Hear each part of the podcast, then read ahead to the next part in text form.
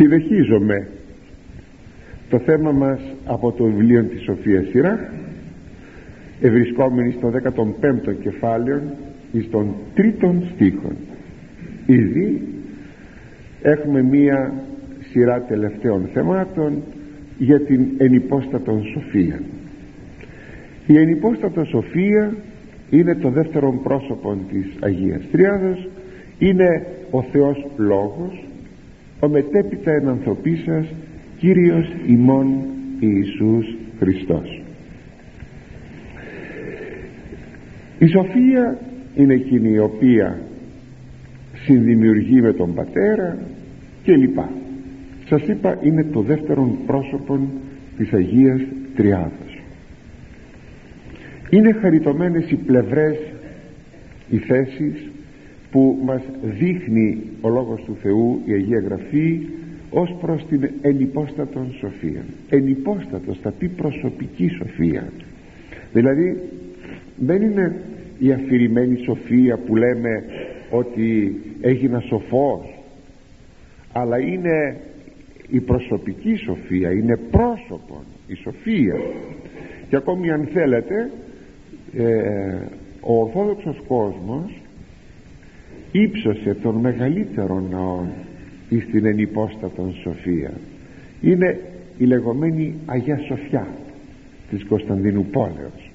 Βεβαίως δεν αναφέρεται σε κάποια Αγία Σοφία γιατί έχουμε και Αγία Σοφία αλλά μια γυναίκα μάρτης και τα λοιπά και τα λοιπά.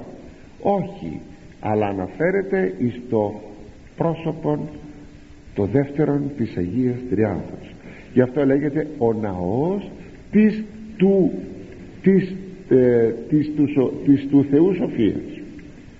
Της του Θεού Σοφίας. Για αυτήν την σοφία μιλάμε. Για αυτήν. Δηλαδή, δηλαδή δια τον Ιησού Χριστόν. Ε, ο τρίτος στίχος που ξεκινήσαμε την περασμένη φορά λέγει ψωμιεί αυτόν αρτών συνέσεως και είδωρ σοφίας ποτίσει αυτόν. Δηλαδή ότι η σοφία θα τον θρέψει τον πιστόν τον εραστή της εκείνον που την αγαπά. Έτσι λέγεται με αυτή τη λέξη εραστής στη Σοφία Σολομώνος. Έτσι λέγεται. Και θα τον θρέψει με το ψωμί της συνέσεως και θα τον ποτίσει με το νερό της σοφίας. Θα τον κάνει σοφόν. Βέβαια είδαμε ότι γιατί το ξεκινήσαμε από την περασμένη φορά το θέμα αυτό είδαμε ότι εδώ πρόκειται περί μεταφοράς ε, της τροφής και του νερού. Λέει ε, θα τον ποτίσει με το νερό της σοφίας ε, θα τον θρέψει με το ψωμί της συνέσεως αλλά έχει και μεταφορική σημασία όπως το λέγει εδώ το χωρίον έχει όμως και πραγματική σημασία. Και την περασμένη φορά είδαμε ένα μέρος το πως η σοφία καλεί τους ανθρώπους στο συμπόσιό της εκείνοι που στερούνται συνέσεως και σοφίας να προσέλθουν να γευθούν τα θύματά της τα σφάγιά της και να γεμίσουν από σοφία και σύνεση. Η σοφία οκοδόμησε αυτή οίκον και υπήρησε στήλους επτά και λοιπά. Να μην το επαναλάβουμε το λέγαμε την περασμένη φορά. Και καλεί με τα υψηλού κηρύγματος.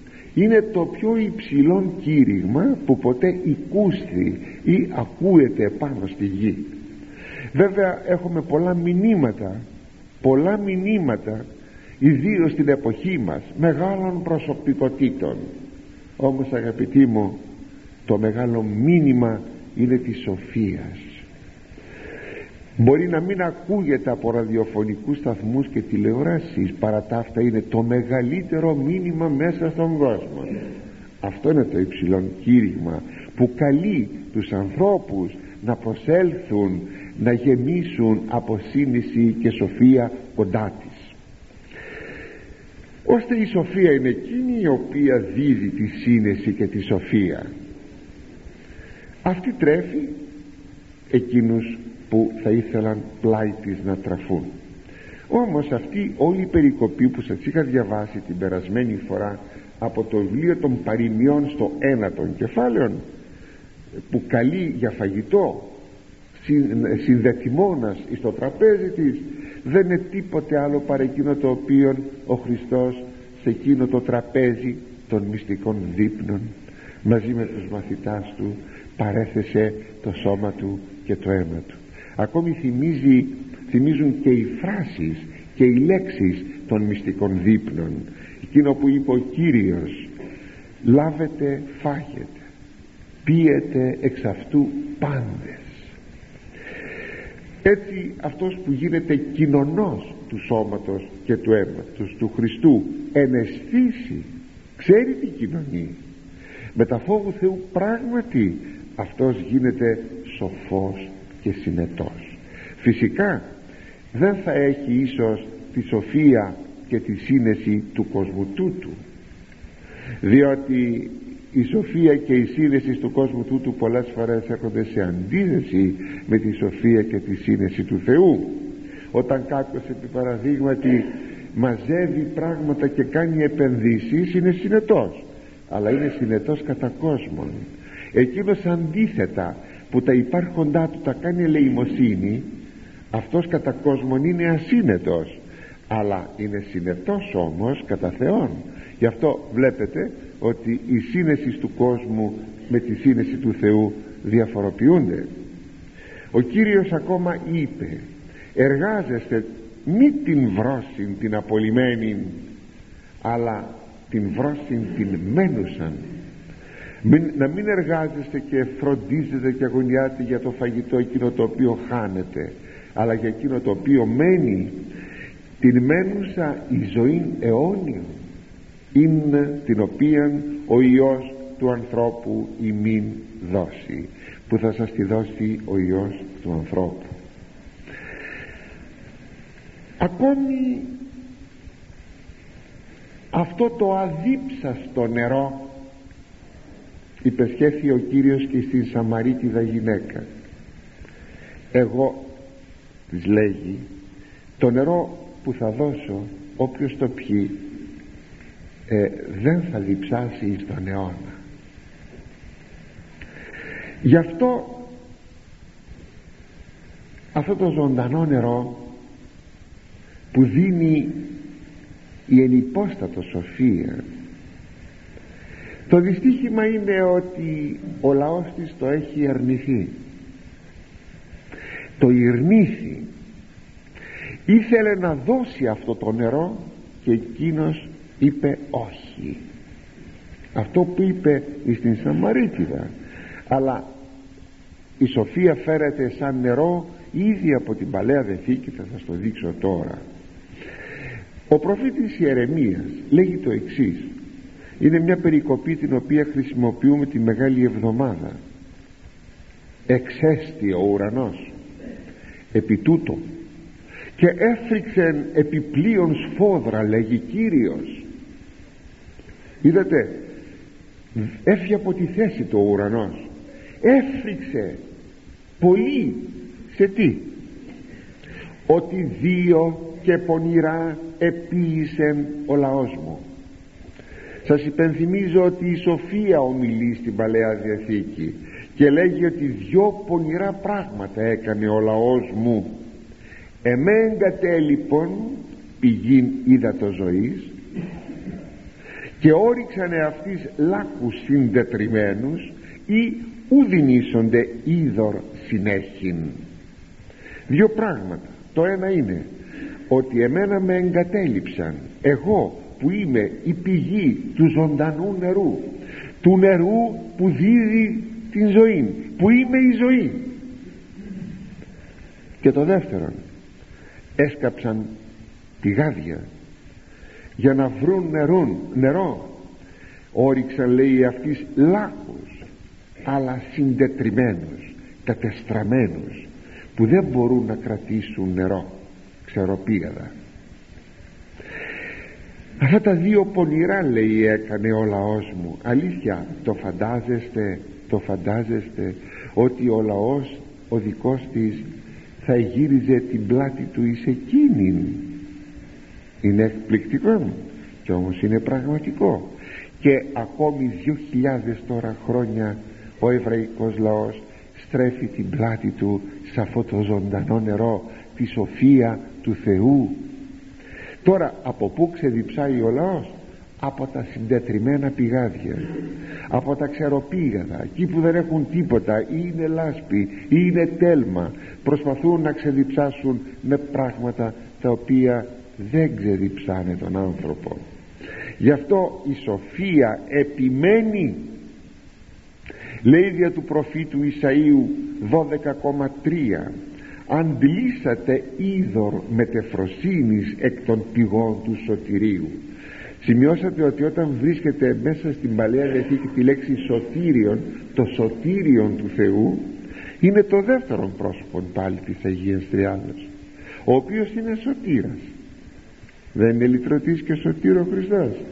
Άμα λοιπόν συναντάτε τη λέξη το σωτήριο του Θεού είναι η ενυπόστατο σοφία. Είναι ο Ιησούς Χριστός.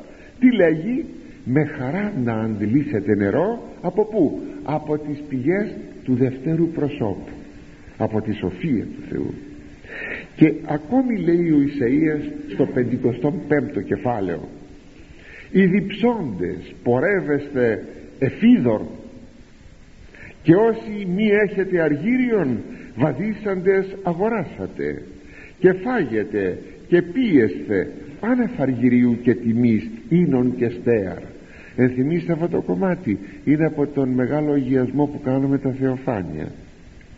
Είναι προφητεία. Αυτοί που διψούν πηγαίνετε στο νερό. Ποιο νερό; Το νερό της σοφίας και εκείνοι οι οποίοι δεν έχουν χρήματα ε, λέγει μην στεναχωρηθούν. Ελάτε να φάτε δωρεάν. Ό,τι προσφέρει ο Θεός είναι δωρεάν. Δεν θέλει αντίτιμο. Δεν πουλάει τα αγαθά του λοιπόν με νερό παρομοιάζεται ακόμη και το Πνεύμα το Άγιον που δίδει η σοφία στους δικούς της. Σε ένα άλλο θέμα σας είχα πει ότι ποτέ το δεύτερο πρόσωπο της Αγίας Τριάδος δεν είναι χωρισμένο από το τρίτο πρόσωπο της Αγίας Τριάδος φυσικά και τα τρία είναι μαζί αφού είναι ομοούσια τα πρόσωπα. Αλλά στην οικονομία της σωτηρίας του κόσμου ο Υιός είναι πάντοτε με το Πνεύμα το Άγιον. Το είδαμε αυτό όταν τα δύο πρόσωπα που εμφανίζονται εκ των τριών εις τον, εις τον Αβραάμ εις τύπων της Αγίας Τριάδος κατέρχονται εις τα Σόδομα και είναι η οικονομία του Ιού και η οικονομία του Αγίου Πνεύματος. Έτσι το Πνεύμα το Άγιον δίδεται όπου είναι και η σοφία. Και ο προφήτης Ιεζεκίλ μας έχει, μας έχει μια πολύ ωραία εικόνα που ξεκινάει από το ναό του Θεού ένα ριάκι γίνεται ορμητικό ποτάμι φτάνει στην ε, νεκρά θάλασσα και εκεί την ζωοποιεί και της δίνει δηλαδή ζωή ψάρια, φυτά στην, ε, στα, στις ακτές της και τα λοιπά. Και λέγει μάλιστα ο Ιεζεκίλ στο 47ο κεφάλαιο παν εφό αν έλθει ο ποταμός εκεί ζήσετε όπου πάει το ποτάμι αυτό αυτό θα ζήσει. Είναι το Πνεύμα το Άγιον που στέλνει ο Υιός. Που στέλνει η ενυπόστατο σοφία. Εγώ λέει θα απέλθω και θα σας στείλω το Πνεύμα το Άγιον. Αυτό που θα μένει μαζί σας εις τον αιώνα. Ακόμη τρέφει η ενυπόστατο σοφία το λαό της τον τρέφει μάλιστα τώρα και υλικά όχι μόνο πνευματικά.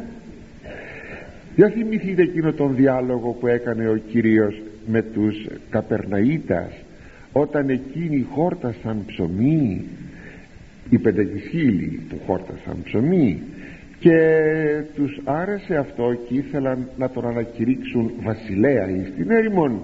Ο Κύριος τους είπε μη γυρεύετε το ψωμί που χάνετε το ψωμί που μένει. Ο Θεός ο Μωυσής αλλά όχι ο Μωυσής ο Θεός έδωσε σε εσάς το μάνα. Το μάνα όμως το αληθινό είμαι εγώ που κατεβαίνω από τον ουρανό. Τύπος λοιπόν της σοφίας που τρέφει ήταν το μάνα στην έρημο και το μάνα εκείνο ήταν γεγονός. Εδώ δεν έχουμε ιδέες έχουμε γεγονότα. Αυτό το τεράστιο θέμα. Εγώ είμαι το αληθινό μάνα λέει ο Κύριος που όποιος φάει από μένα δεν θα πεθάνει ποτέ. Βέβαια εσκανδαλίστησαν εκεί οι Καπερναΐτε όταν ο Κύριος προχώρησε και τους είπε ότι το αληθινό μάνα είναι η σάρκα μου και το αίμα μου. Όποιος λοιπόν φάγει από τη σάρκα μου και πιει το αίμα μου έχει την ζωή την αιώνιον. Ο λαός όμως εζήτησε άλλη τροφή ηλική τροφή. Και το χειρότερο είναι ότι δυστυχώς και εμείς οι χριστιανοί ζητούμε την λεγόμενη όπως την περιγράφει ο Άγιος Ανδρέας Κρήτης εκείνη την τροφή που εζήτησαν να φάγουν οι πρωτόπλαστοι στον παράδεισο την λεγόμενη παράλογον τροφή. Και τι είναι; Είναι ό,τι υλικών με το χαρακτηρισμό υλισμός και ακόμη να μπορούν οι άνθρωποι να αναπαύονται στις ανθρώπινες φιλοσοφίες και στις ανθρώπινες θρησκείες. Τις θρησκείες της κατεπίνιαν αυτές που επινοεί ο άνθρωπος. Βλέπετε λοιπόν πόσο σύγχρονα πράγματα είναι αυτά. Εάν σήμερα υπάρχει αυτή η τάση των ανθρώπων να πηγαίνουν σε αυτά τα συντετριμένα πηγάδια στους λάκους τους συντετριμένους πόσο πρέπει να αναζητήσουμε την αληθινή σοφία εις τον Ιησού Χριστόν.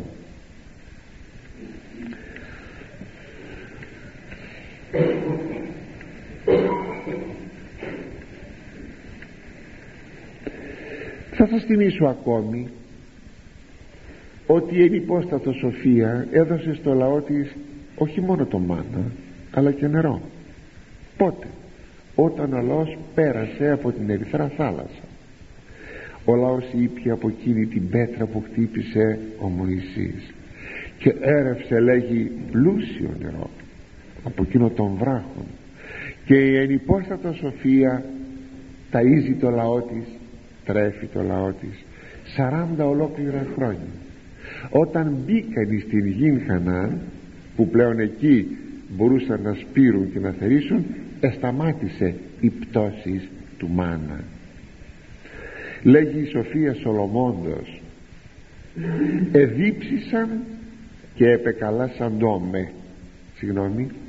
Και επεκαλέσαν σε δίψασαν και σε επεκαλέστησαν και δόθη αυτής εκ πέτρας ακροτόμου είδωρ και ίαμα δίψης αυτό που θεραπεύει τη δίψα ξεδιψά δηλαδή εκλήθου σκληρού. Και ακόμη η Σοφία Σολομώντος λέγει τροφήν εψώμισα στον λαόν σου και έτοιμον άρτον αυτής απ' ουρανού έπεμψας ακοπιάτος πάσαν ειδονήν ισχύοντα και προσπάσαν αρμόνιον γεύσιν εδώ υπενήσεται που κάπου αλλού λέγεται περισσότερο αναλυτικά ότι ο καθένας όταν έτρωγε το μάνα βέβαια η αντικειμενική θα λέγαμε γεύση ήταν σαν μια τηγανίτα δηλαδή γεύση μέλιτος ε, γεύση ε, ελαίου μεταμέλιτος μια τηγανίτα μέσα στο μέλι. Όμως όμως όποιος λέει έτρωγε αυτό το μάνα που εψύνεται εδέχεται ε, την γεύση αισθάνεται τη γεύση εκείνου του, εκείνης της τροφής που επεθύμει. Τι ήθελε να φάει κανείς; Αυτήν την γεύση είχε από το μάνα. Και τούτο για να μην έχουν την εντύπωση ότι τρώνε το ίδιο και το ίδιο αλλά προσέξτε εκείνος που θα πίστευε θα αισθάνεται έτσι. Διότι κάποιοι ε, δυστυχώς Εβραίοι δεν ήθελαν έτσι να κινηθούν. Γι' αυτό κατηγόρησαν το Θεό στο Μωυσή ότι αυτό το μάνα είναι ένα κούφιο ψωμί. Προσόχθησαν λέγει η ψυχή μας. Μπούχτισε εν το άρτο τούτο το διακένατο και με έψιλον. Με αυτό το κούφιο ψωμί και τους ετοιμόρησε ο Θεός. Βλέπετε όταν ο Θεός δίνει τα αγαθά του μόνο η πίστη είναι εκείνη η οποία μεταβάλλει σε εφροσύνη πραγματική εκείνον που παίρνει τα αγαθά του Θεού. Εκείνος που δεν έχει το πνεύμα του Θεού ό,τι να του δώσεις αυτόν τον παράδεισον θα του φανεί άσχημος. Γι' αυτό οι ασεβείς δεν θα μπουν στη Βασιλεία του Θεού. Διότι δεν θα ήσαν ούτε εκεί. Μη σας φαίνεται παράξενο; Ούτε εκεί ευχαριστημένοι.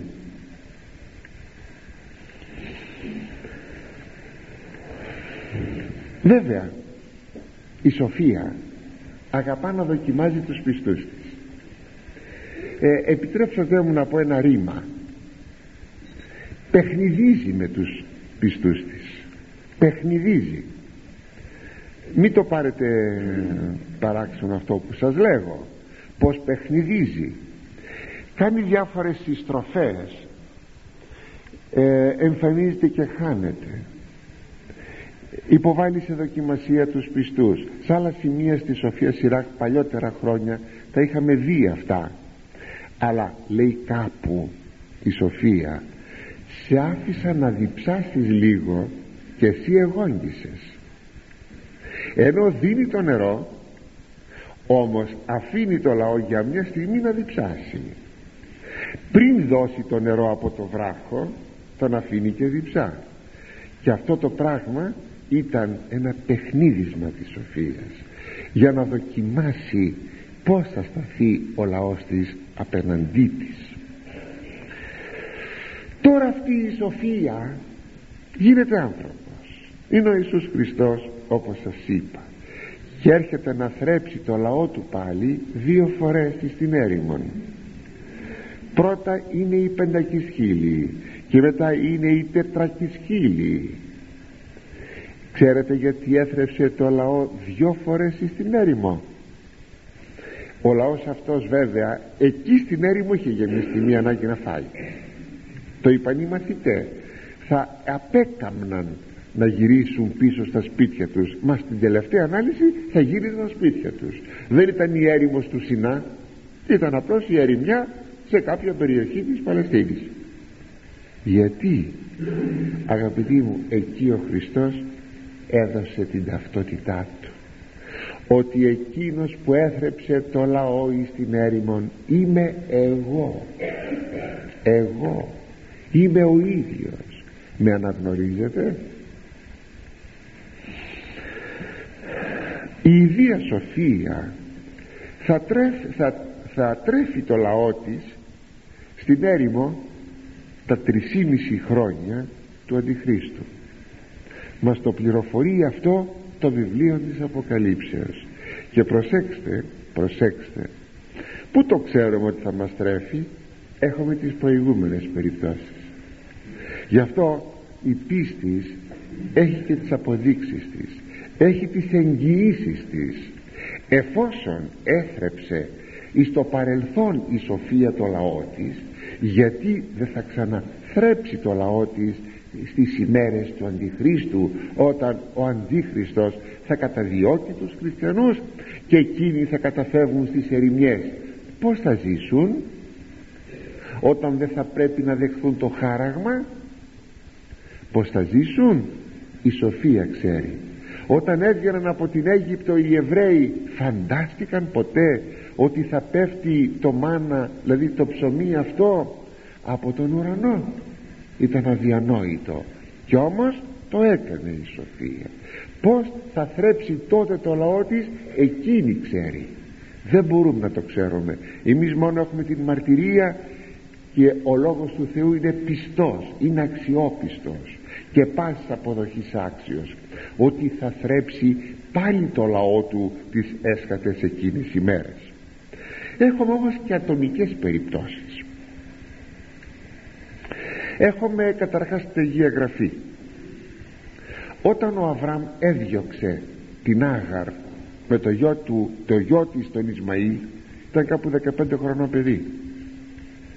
Διότι η Σάρα δεν την ήθελε επειδή καυχήθηκε απέναντι στην κυρία της. Μάλιστα μάλωσαν οι δύο γυναίκες. Μάλιστα την ξεμάλιασε την Άγαρ η Σάρα. Ε, αυτό το θεώρησε κακό ο Αβραάμ. Επέμενε η Σάρα θα τη διώξεις θα φύγει από εδώ από το σπίτι. Εκείνη, εκείνος έλεγε μα δεν είναι δυνατόν πως θα τη διώξει εμφανίζεται ο Θεός εις τον Αβραάμ και του λέγει ακούστε το, το παράξενο. Θα κάνεις ό,τι σου είπε η γυναίκα σου εκπληκτικό έπρεπε να φύγει ο Ισμαήλ. Και όταν η Άγαρ πήρε το παιδί της πήρε και νερό πήρε και ψωμί ό,τι μπορούσε να σηκώσει και έφυγαν ε αυτά εξαντλήθηκαν. Κάποια στιγμή το παιδί διψούσε και άρχισε να κλαίει η Άγαρ γιατί το παιδί της διψούσε και μπορούσε να περάσει από τη δίψα. Και τότε εμφανίζεται ένας άγγελος. Είναι η Σοφία που έρχεται να πει στην Άγαρ μια πετριά απόσταση ο ηλίθου βολίν μια πετριά απόσταση έχει μια πηγούλα. Πήγαινε να πιείς και εσύ και το παιδί σου. Βλέπετε λοιπόν ότι διασώζει. Γιατί διασώζει; Επειδή ο Ισμαήλ ήταν σπέρμα του Αβραάμ. Χάρη, ε, χάρη του Αβραάμ γίνεται αυτό. Αλλά ακόμα σας θυμίζω τι να σας θυμίσω σας θυμίζω το πίμιο του Ιακώβ το οποίο επολαπλασιάζεται καταπληκτικά. Μάλιστα με τα χρώματα με κάποια ράβδο δεν λέγω πιο πολλά παρά μόνο ότι το πίμνιο του Ιακώβ είχε καταπληκτικά ε, πολλαπλασιαστεί. Γιατί; Γιατί είχε ευλογηθεί. Γιατί ευλογήθηκε; Διότι όταν έφευγε από προσώπου Ισάφ μόνο με ένα τουρβά τίποτα άλλο δεν είχε μαζί του. Για να πάει στη Μεσοποταμία εκεί που τώρα γίνεται όλη η ανακατοσούρα ε, να πάει στη Μεσοποταμία στο θειό του τον Λάβαν. Εκεί είδε εκείνη την κλίμακα που ανέβαιναν και κατέβαιναν άγγελοι και επάνω και επεστήρικτο ο Θεός. Εκείνο το θαύμα που συμβόλιζε τη Θεοτόκο που έχουμε τώρα ε, τη μνήμη της μεθαύριο. Αγαπητοί μου εκεί του υπεσχέθη ο Θεός δεν θα σε αφήσω. Θα σε ευλογήσω πολύ βλέπετε λοιπόν ευλογία εδώ και πρόσωπα μόνο. Ή να πω για τον προφήτη Ηλία που του εξασφαλίζει το φαγητό του και το νερό του.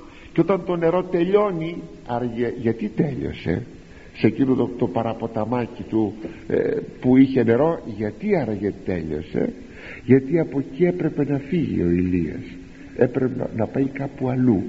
Και πήγε στα Σάρεπτα και βρήκε εκείνη τη χείρα. Και εκεί τον έτρεφε αυτή η χείρα τα χρόνια εκείνα της ανομβρίας. Με εκείνο το ψωμί που δεν τέλειωνε ποτέ. Το αλεύρι που δεν τέλειωνε ποτέ.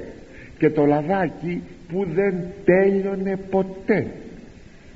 Τέλειωσε όταν τέλειωσε η πείνα ή τι άλλο να σας πω. Και όταν φεύγει μάλιστα ο προφήτης Ηλίας πηγαίνει στο Σινά. Τρέχει από προσώπου η Εζάβελ. Τρέχει τρέχει τρέχει φεύγει φεύγει. Γιατί είχε πάρα πολύ φοβηθεί κατάκοπος αφού πέρασε τα σύνορα της φυλής του Ιούδα έπεσε κάπου να κοιμηθεί. Κατάκοπος πεινασμένος διψασμένος. Κάποια στιγμή αισθάνθηκε κάποιος να τον σκουντάει στα πλευρά του. Τελείως έρημος τόπος του λέγει μια φωνή σήκω να φας και να πιείς. Έχεις πολύ δρόμο ακόμη να κάνεις ξυπνά και βλέπει ένα κύπελο με νερό και ακόμη μια εγκριφία θα λέγαμε μια πίτα έφαγε και ήπια και κοιμήθηκε. Και δεύτερη φορά του λέγει σήκω φάγε και πιες έχεις πολύ δρόμο να κάνεις γιατί ο Ηλίας ενίστευσε 40 ημέρες και 40 νύχτες όταν εδέχθηκε εκείνη τη θεοφανία επάνω στο όρος χορύβου. Τι τα θέλετε αγαπητοί μου τι να σας πω να σας πω ότι οι πιστοί έχουν την εμπειρία της ενυποστάτους σοφίας όταν βρεθούν σε δύσκολη θέση πως τους τροφοδοτεί και τους βοηθάει μέσα στην ιστορία. Ένα μόνο να είμαι θα εραστέ της ενυποστάτου σοφίας. Και πηγαίνουμε εις τον επόμενο στίχο. Είναι ο τέταρτος του 15ου κεφαλαίου στηριχθήσετε επ' αυτήν και ουμή κληθεί. Και επ' αυτής εφέξει και ουμή κατεσχυνθεί. Δηλαδή ο πιστός στην ενυπόστατο σοφία θα στηριχθεί και δεν θα κλονιστεί ποτέ. Σε αυτήν θα προσκοληθεί και δεν θα ντροπιαστεί ποτέ εδώ έχουμε μια νέα εικόνα της ενυποστάτους σοφίας. Είναι ένα στήριγμα η σοφία τώρα εδώ. Είναι ένα στήριγμα εκείνου που την αγαπά. Και το στήριγμα αυτό είναι ασάλευτο. Είναι θεμέλιο. Είναι ακρογωνιαίος λίθος. Είναι πέτρα η Ιδία η Σοφία λέγει ότι είναι θεμέλιον της δημιουργίας. Προσέξτε το θεμέλιον της δημιουργίας. Αν ερωτήσετε το θεμέλιον της γης ποιο είναι; Ποιο είναι; Η γη, η γη επιτρέψατε να το πω έτσι με εισαγωγικά είναι στον αέρα. Είναι στο κενό όχι στον αέρα είπα εντός εισαγωγικών. Ποιο είναι το θεμέλιον της γης; Ποιο είναι; Διότι κινείται. Δεν στηρίζεται πουθενά. Δεν θα μπορούσαν να το φανταστούν αυτό οι άνθρωποι ότι η γη είναι στον αέρα είπα στον αέρα τον αέρα τον έχει μαζί της. Η ατμόσφαιρα συμπαρασύρεται ή μάλλον υπάρχει μαζί με τη γη και κινείται. Πού στηρίζεται η γη; Πού είναι το θεμελιόν της; Θα μπορούσαμε να απαντήσουμε ότι το θεμέλιο της γης δηλαδή το στήριγμά της είναι η έλξη της από τον ήλιο. Όταν αυτή μεν θέλει να φύγει φυγόκεντρος δύναμης αλλά ο ήλιος την κρατά. Και συνεπώς το θεμέλιον της γης είναι ο ήλιος. Αγαπητοί μου το θεμέλιον του ηλίου ποιο είναι; Και το θεμέλιο του γαλαξίας στον οποίο ανήκουμε ποιο είναι; Το θεμέλιο της δημιουργίας δεν είναι παρά. Ο Θεός Λόγος. Η ενυπόστατο σοφία που εδημιούργησε, εδημιούργησε μαζί με τον Πατέρα και το Πνεύμα του Άγιον. Των υλικών ορατών κτιστών υλικών κόσμων είπεν και γεννήθησαν. Είπεν και γεννήθησαν.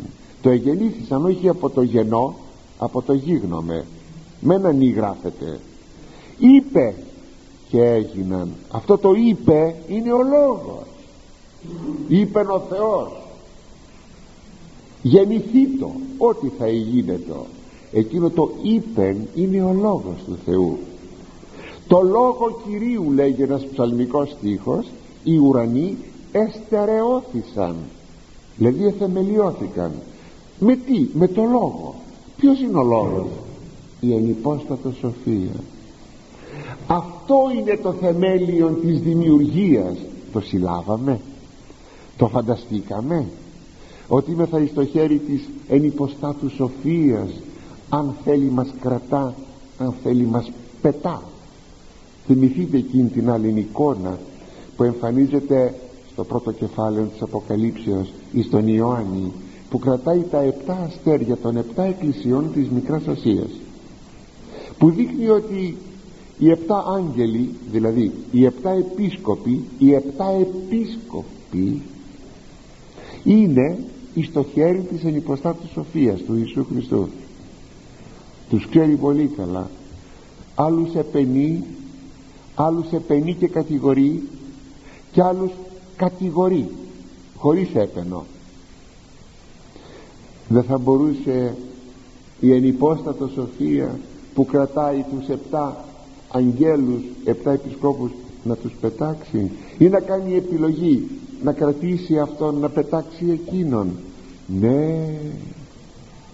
Και ο Θεός να φυλάει να μην σε απορρίψει ο Θεός είναι φοβερό πράγμα όταν απορρίπτει η ενυπόστατο σοφία. Έτσι βλέπουμε ότι το θεμέλιο της δημιουργίας είναι η ιδία η σοφία. Λέγει ε, στη Σοφία Σολομώντος Κύριος έκτισέ με αρχή οδών αυτού εις έργα αυτού δηλαδή με κατέστησε εν χρόνο δημιουργική αιτία ολοκλήρου της δημιουργίας του. Προσέξτε αυτό το έκτισεν είχε πάρα πολύ σκανδαλίσει τον Άριον.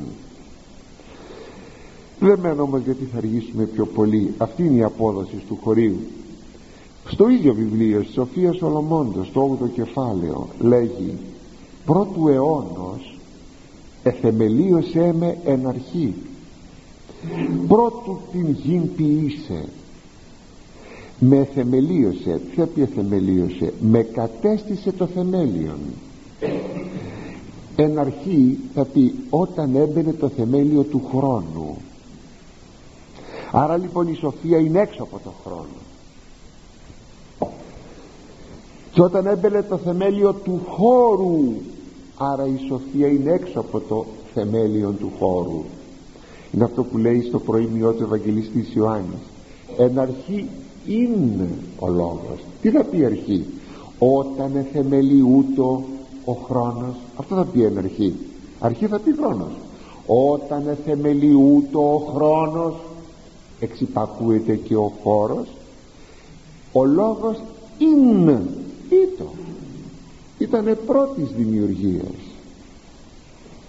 Είναι εκπληκτικός για να δείτε ποιο είναι το θεμέλιο της δημιουργίας. Είναι ταυτόσιμο ε, με αυτά τα οποία λέμε. Εκείνο που είπε ε, ο ίδιος ο Κύριος των άγγελων της Λαοδικίας στην Αποκάλυψη. Τάδε λέγει ο αμήν δηλαδή ο βέβαιος. Ο μάρτης ο πιστός και αληθινός η αρχή της κτίσεως του Θεού. Θα πει η αρχή της κτίσεως.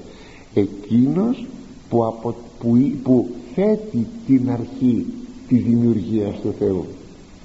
Είναι όμως έξω από την αρχή. Γιατί, γιατί ο Θεός Λόγος είναι άναρχος. Έξω από κάθε αρχή. Αρχή πάντα εκφράζει το πατρίς φορές εκφράζει το χρόνο. Και ακόμα καθαρότερα όταν λέγει στο 21ο κεφάλαιο της Αποκαλύψεως εγώ το α και το ω η αρχή και το τέλος τι θα πει. Πάνω ότι αρχίζει από μένα αρχίζει. Και πάνω ότι τελειώνει σε μένα τελειώνει. Εγώ λοιπόν είμαι έξω από το α και έξω από το ω. Γιατί είναι το α και το ω. Η αρχή και το τέλος παντός κτιστού πράγματος.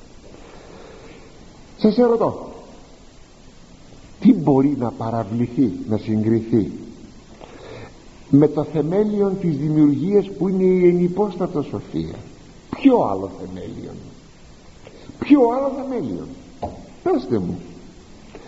Έτσι βλέπει κανείς όταν θεμελιώνεται όταν στηρίζεται πάνω σε αυτό το θεμέλιο πόσο στερεός μπορεί να είναι.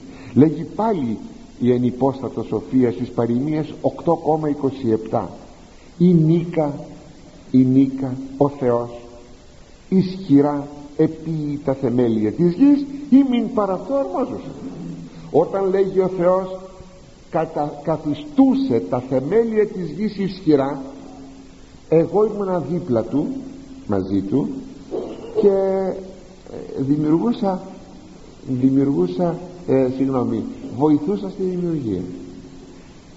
Γιατί δημιουργεί ο πατήρ δια του Ιού ένα Αγίο Πνεύματι βλέπετε ποιο είναι το θεμελιό μας; Ε, πόσο ισχυρόν είναι ο Ιησούς Χριστός.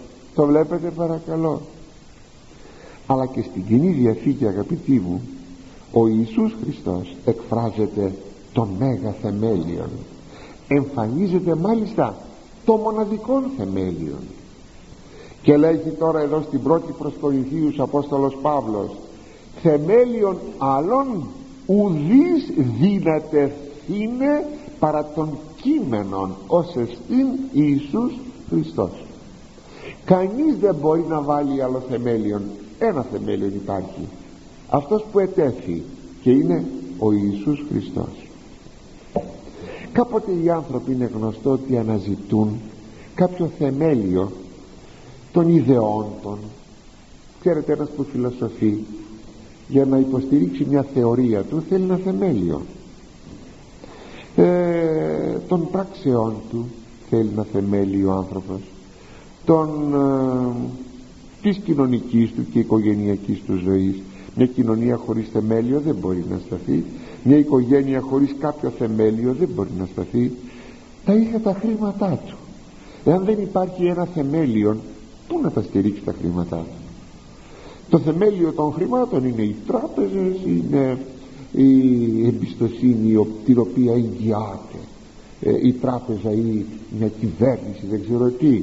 Κατά τα άλλα όταν φύγει αυτή η εμπιστοσύνη αυτό το θεμέλιο πού να βάλεις τα χρήματά σου; Βλέπετε λοιπόν ότι ο άνθρωπος αναζητά πάντοτε ένα θεμέλιο. Όλα αυτά όμως τα θεμέλια είναι σαθρά είναι σαθρά όταν είναι επινοήματα της ανθρωπίνης σοφίας. Γι' αυτό βλέπουμε να καταραίουν οι ιδέες να καταραίουν τα φιλοσοφήματα τα συστήματα τα κοινωνικά τα σχήματα του παρόντος αιώνος οι πολιτισμοί τα πάντα καταραίουν δίνονται να καταρρεύσουν. Ένας μόνος θεμέλιος υπάρχει ο Ιησούς Χριστός. Αν ο πολιτισμός μας αν η κοινωνία μας αν η οικογένειά μας η παιδεία μας η σωτηρία μας είχαν αυτών των θεμέλιων των Ιησού Χριστών τότε αντιλαμβάνεστε αγαπητοί μου πόσο θα είμεθα ευτυχείς όποιος στηρίζεται στη σοφία την ενυπόστατο μένει ηθικά και πνευματικά και οντολογικά ασάλευτος. Δεν πέφτει ηθικά δεν πέφτει πνευματικά και ακόμη θα αναστηθεί το σώμα του. Αυτό θα πει ότι οντολογικά στηρίζεται μένει ασάλευτος ότι ελπίζομαι στην Ανάσταση των νεκρών η ζωή αιώνιων. Μπορεί οι άνθρωποι να εμπέζουν των πιστών που στηρίζεται στην ενυπώστα των σοφίων αλλά στο τέλος αυτοί θα είναι εκείνοι που θα ντροπιαστούν γιατί λέει το χωρίο που σας διάβασα και ότι ποτέ ο πιστός ο εραστής της σοφίας δεν θα ντροπιαστεί. Εκείνοι θα ντροπιαστούν ποτέ ο πιστός. Αυτός θα μείνει ακατέσχυντος. Και αυτά από την παρούσα ζωή. Ακούστε στη μέλουσα ζωή ε, τι θα πούνε εκείνοι που εμπέζουν; Όταν δουν τον δίκαιον να είναι λαμπρός. Θα πούν. Ούτε το οποίο είχαν κάνει λέγει και τραγούδι να τον τραγουδάνε. Παρακαλώ σας πείραξε κανένας σας κοροϊδέψε κανένας. Μη στεναχωριώσετε να μην σας, να μην σας κοροϊδέψουν ότι είσαστε κλέφτες και απατεώνες και ψεύτες. Σας κοροϊδεύουν γιατί έχετε πίστη στον Ιησού Χριστόν και είστε θεμελιωμένοι εκεί μη φοβηθείτε απολύτως τίποτε ακούστε λοιπόν τι θα πούν.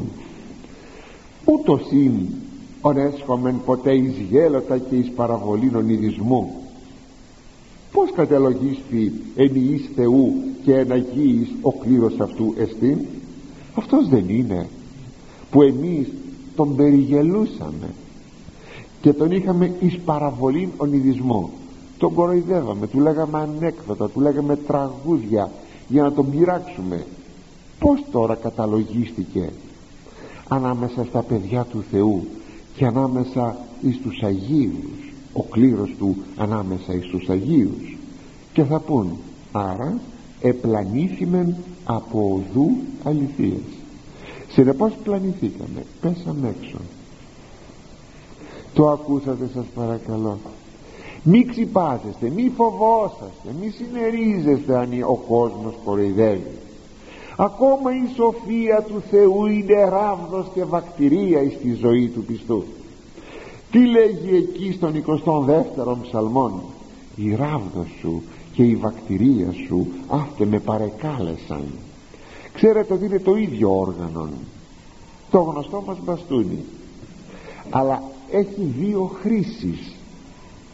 Η μία χρήση είναι όταν πρέπει να στηριχθώ και η άλλη χρήση όταν αυτό το μπαστούνι πρέπει να πέσει στην πλάτη μου να με δείρει έτσι το μπαστούνι στηρίζει και δέρνει.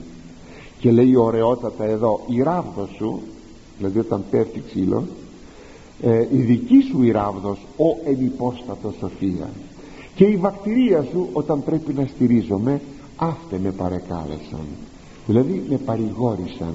Δηλαδή με στήριξαν όταν η σοφία παιδαγωγεί τους δικούς της τους παιδαγωγεί για να γίνουν στερεοί για να γίνουν Άγιοι. Και ακόμη θα πει ο ψαλμοδός εάν γάρ και πορευθώ εν μέσω σκιάς θανάτου ου φοβηθήσω με κακά δεν έχω τίποτα να φοβηθώ. Και ξέρετε ποια είναι η σκιά του θανάτου; Κορυφαία είναι ο, κορυφαία σκιά είναι ο θάνατος αυτός ούτως ο θάνατος. Όχι η απειλή του θανάτου αυτός ούτως ο θάνατος. Αλλά στη ζωή μας πόσες φορές κανείς δεν περπατάει σε αυτή τη σκιά του θανάτου. Αν πρέπει κάποτε να περάσει κάποια σύνορα με ηλεκτροφόρα σύρματα δεν περνάει από τη σκιά του θανάτου. Με καταλαβαίνετε. Ε λοιπόν αγαπητοί η σκιά του θανάτου ανα πάσα στιγμή υπάρχει στη ζωή μας. Αλλά η κατεξοχήν σκιά είναι αυτός ούτως ο θάνατος. Δεν έχω τίποτε να φοβηθώ λέει ο ψαλμοδός γιατί ότι σήμεται μου ή γιατί είσαι μαζί μου.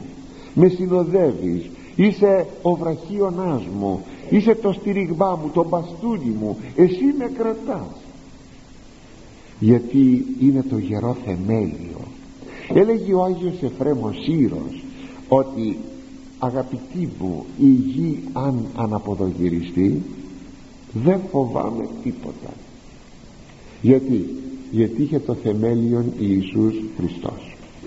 Έτσι ο Χριστός είναι η πέτρα της οικοδομής της υπαρξιός μας της ζωής μας και της οικογενείας μας. Όποιος στηριχθεί στη σοφία την ενυπόστατο ποτέ δεν αμαρτάνει. Ποτέ δεν αστοχεί.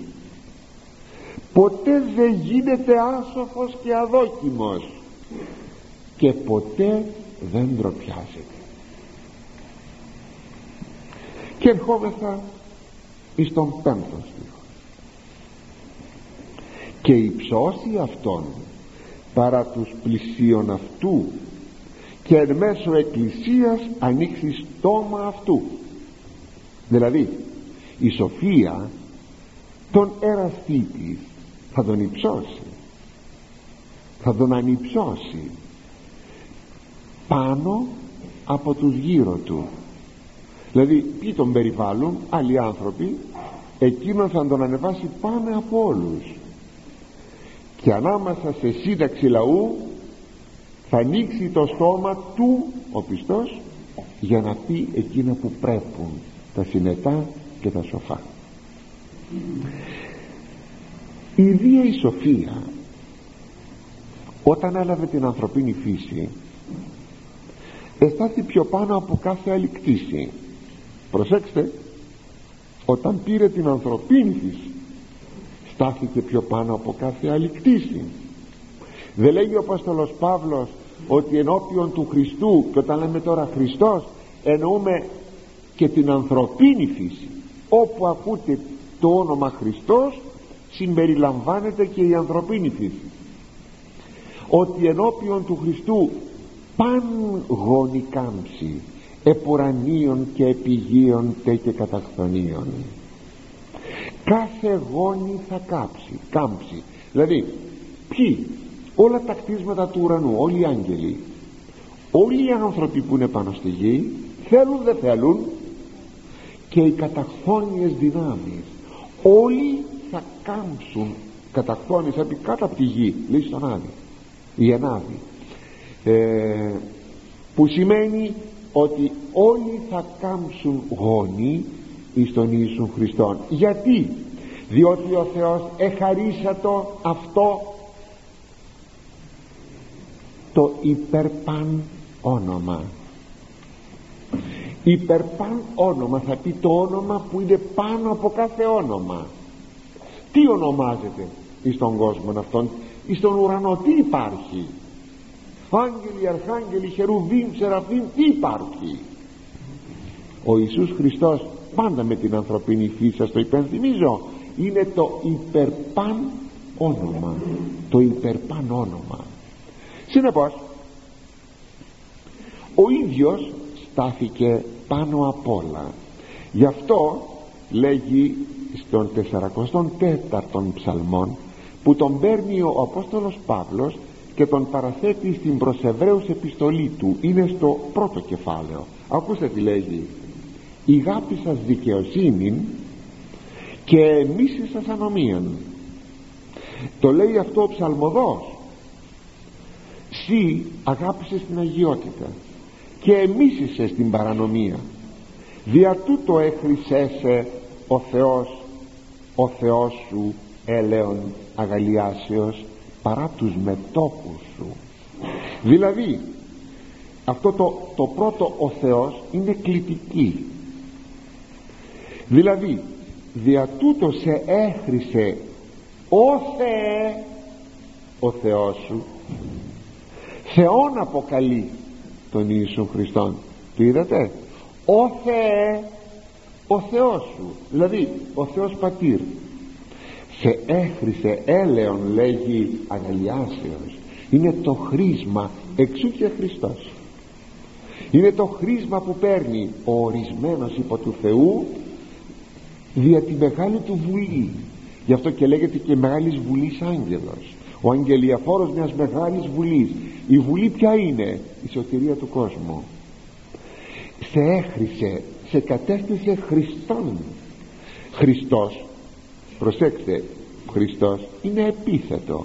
Ο Χριστός άνθρωπος το χρήμα ήταν από το χρήο σε κατέστησε Χριστόν, Χριστόν. Προσέξτε παρά τους μετόχους σου. Ποιοι είναι οι μέτοχοι; Είναι εκείνοι που είναι γύρω σου στον Ιησού Χριστόν ποιοι ήταν οι μέτοχοι ήταν η αποστολή του. Σου έδωσε όνομα το υπερπάν όνομα και σε κατέστησε Χριστόν πέρα και πάνω από όλους που ήσαν γύρω σου. Ο ίδιος λοιπόν η ενυπόστατη σοφία ε, είναι εκείνη που όταν γίνεται άνθρωπος είναι παρά τους μετόχους της. Δηλαδή πάνω από εκείνους που την περιβάλλουν. Πολύ ψηλά ε τώρα λοιπόν έχετε αυτή η ενυπόστατο σοφία προσέξτε να να καταστήσει εκείνους που την αγαπούν πιο πάνω από τους άλλους συνανθρώπους των. Παρά τους μετόχους του. Είναι πολύ ωραίο αυτό. Για σκεφτείτε το. Μια εικόνα ωραία έχουμε τον Ιησούν δωδεκαετή εις τον ναόν. Όλοι λέγει εκεί οι σοφοί, οι δάσκαλοι, οι νομομαθείς τον άκουγαν και τον επερωτούσαν. Να ρωτάς ένα μικρό παιδί δωδεκαετές να σου πει ε, θέματα του νόμου αλλά και εκείνος ερωτούσε. Και ξέρετε ότι είναι πιο δύσκολο να θέσεις σωστό και βαθύ ερώτημα παρότι να απαντήσεις και θαυμαζούν όλη τη σοφία του. Ε, έτσι λοιπόν καθιστά θαυμαστούς η ενυπόστατο σοφία ανάμεσα στο περιβάλλον τους όσοι ακριβώς τη θαυμάζουν. Θαύμασε τη σοφία και θα σε κάνει θαυμαστόν. Και αυτό είναι πολύ ωραίο.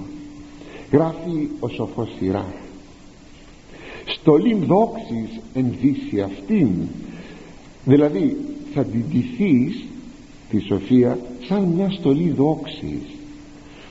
Και στέφανον αγαλιάσεως περιθύσεις σε αυτό. Θα βάλεις στεφάνι χαράς στο κεφάλι σου όταν ντυθείς τη σοφία. Ο σοφός Σολομών που εξετίμησε την ενυπόστατον σοφία είναι γνωστό ότι η σοφία λέγει ήρθε ο Θεός και του είπε τι θέλεις και εκείνος είπε τη σοφία θέλω να μου δώσεις αυτό βέβαια το λέμε έτσι γιατί μιλάμε έξω από την Αγία Γραφή. Δεν διαβάσαμε. Από ό,τι ακούμε αρπαχτά παίρνουν τα αυτιά μας. Αλλά όταν ο Θεός δίνει τη σοφία η σοφία είναι πρόσωπο. Είναι πρόσωπο. Και ο Σολομών είχε βαθύτατα κατανοήσει ότι το πρόσωπο. Ακούστε λοιπόν τι λέγει έξω δι' αυτήν δόξαν έξω είναι του ρήματος έχω μέλλον του ρήματος έχω έξω θα έχω. Δι' αυτήν δόξαν ενόχλης και τιμήν παραπρεσβυτέρης ο νέος δια της σοφίας εγώ θα αποκτήσω δόξα ανάμεσα στους όχλους, το λαό, τον κόσμο και ανάμεσα στους πρεσβυτέρους εγώ ο οποίος είμαι κατά την ηλικία νέος. Οξύς ευρεθήσομαι εν κρίση και εν όψη δυναστών θαυμαστήσομαι. Όταν σταθώ σε δικαστήριο η κρίση μου θα είναι οξία. Θα αντιληφθώ και θα κρίνω ορθά. Σιγόντα με, με, με συγγνώμη, περιμενούσι και φθεγκωμένο προσέξουσι και λαλούντος επιπλέον χείρα επιθύσουσιν επιστόμα αυτών. Όταν σιγώ δεν ομιλώ θα με περιμένουν πότε θα ανοίξω το στόμα μου. Και όταν ομιλώ θα με προσέξουν και θα βάλουν το χέρι τους στο δικό τους το στόμα για να με ακούνται γιατί εκείνοι δεν θα είχαν κάτι αξιόλογο να πούν πιο πάνω από αυτό που έχω εγώ έξω δι' αυτήν αθανασία και μνήμην αιώνιων της μετεμέ απολύψω. Πω αυτό. Θα έχω μάλιστα υπάρχει ειδικό χωρίο πιο κάτω ότι η Σοφία δίνει και αθανασία θα έχω λέγει για αυτήν δι' αυτής συγγνώμη διαμέσου αυτής. Θα έχω την αθανασία και την αιωνία μνήμη. Θα με θυμώνται οι άνθρωποι θα με γνωρίζουν. Εισελθόν εις τον οίκον μου προς με αυτή όταν θα πάω στο σπίτι μου ύστερα από τα καθήκοντά μου έξω θα ξεκουραστώ κοντά της. Ούγαρ έχει πικρίαν η συναναστροφή αυτής. Δεν έχει σαν μια κακιά γυναίκα πικρία η δική της η συντροφιά. Ουδέ οδύνην η συμβίωση αυτής ούτε πόνο η συμβίωσή της αλλά εφροσύνη και χαράν τι ωραίο αυτό αγαπητοί. Έτσι η σοφία εμφανίζεται και δίδει στους ανθρώπους. Και μάλιστα αν θέλετε ο Σολομών επειδή αργότερα υθέτησε μερικά πράγματα της σοφίας τον άφησε και η σοφία. Αν θέλετε να είμαι θα δίκαιοι και ακριβής. Και ο Σολομών μετά μετενόησε γι' αυτό. Ας κατεξοχήν όμως ανάδειξης της σοφίας είναι η ομολογία της σοφίας και το μαρτύριο για την σοφία. Και αυτό το συναντούμε στους μάρτυρες. Ακόμη ο Κύριος δίνει σοφία στον ομολογητή και τον μάρτυρα. Το βλέπουμε καθαρά αυτό. Αναδεικνύεται ακόμη δια την ανδρεία του πιο πάνω από όλους ο μάρτης και ο ομολογητής. Ξεχωρίζει αλλά και ο Άγιος αναδεικνύεται πιο πάνω από το περιβάλλον του ακόμη και σε αυτή την εποχή του όταν ζει. Ακόμη και τότε. Και λέγει στη συνέχεια των χωρίων και εν μέσω εκκλησίας ανοίξει στόμα αυτού. Και αυτός ο οποίος θα αναδειχθεί ανάμεσα σε μια συναγωγή σε μια σύναξη ανθρώπων θα ανοίξει το στόμα του ναι αυτό κατεξοχήν εφηρμόστη στους αγραμμάτους Αποστόλους. Τους ανέδειξε ποιος θα ανεδείκνυε ποτέ και θα ήσαν θαυμαστοί οι αγράμματοι Απόστολοι κι όμως η σοφία τους ανέδειξε και είναι γνωστή γνωστότατη σε όλη την ιστορία σε όλη τη γη. Αλλά και μέσα στους αιώνες διαρκώς επαναλαμβάνεται αυτή η ανάδειξη εις τους πιστούς. Για να γράψει ο Απόστολος Παύλος αργότερα στην πρώτη του προς Κορινθίους επιστολή. Τα μωρά του κόσμου εξελέξατο ο Θεός δηλαδή η σοφία η ενυπόστατος τα μωρά του κόσμου είναι ποιος τους ήξερε; Κατηγόρησαν τον Παύλον ότι ασχολήθηκε λέγει με τα, με τα σαρίδια της Μεσογείου. Αυτά τα σαρίδια έγιναν οι σπουδαίοι και οι τρανοί τα μωρά του κόσμου εξελέξα το Θεός. Ή να τους σοφούς κατεσχύνει, ντροπιάσει. Και τα ασθενή του κόσμου εξελέξα το Θεός ή να κατεσχύνει τα ισχυρά. Δηλαδή τους ισχυρούς. Και τα αγενή του κόσμου τα κατά κόσμου αγενή όντα τους ανθρώπους τους αγενείς δεν είχαν δηλαδή ευγενική καταγωγή. Και τα εξουθενημένα εξελέξα το Θεός και τα μειώντα σαν να μην υπήρχαν ή να τα όντα καταργήσει για να καταργήσει εκείνα τα οποία ε, ε, εκαυχόντο ότι υπάρχουν. Πού είναι οι φιλόσοφοι της εποχής εκείνης; Πού είναι οι σοφοί γραμματείς και όλοι εκεί οι νομομαθείς οι σπουδαίοι τρανοί στον Ισραήλ ακόμη και στον έξω κόσμο; Που είναι; Ο Παύλος ακούγεται οι Απόστολοι ακούγονται το Ευαγγέλιο ακούγεται αυτό αγαπητοί μου επαναλαμβάνεται διαρκώς μέσα στην ιστορία.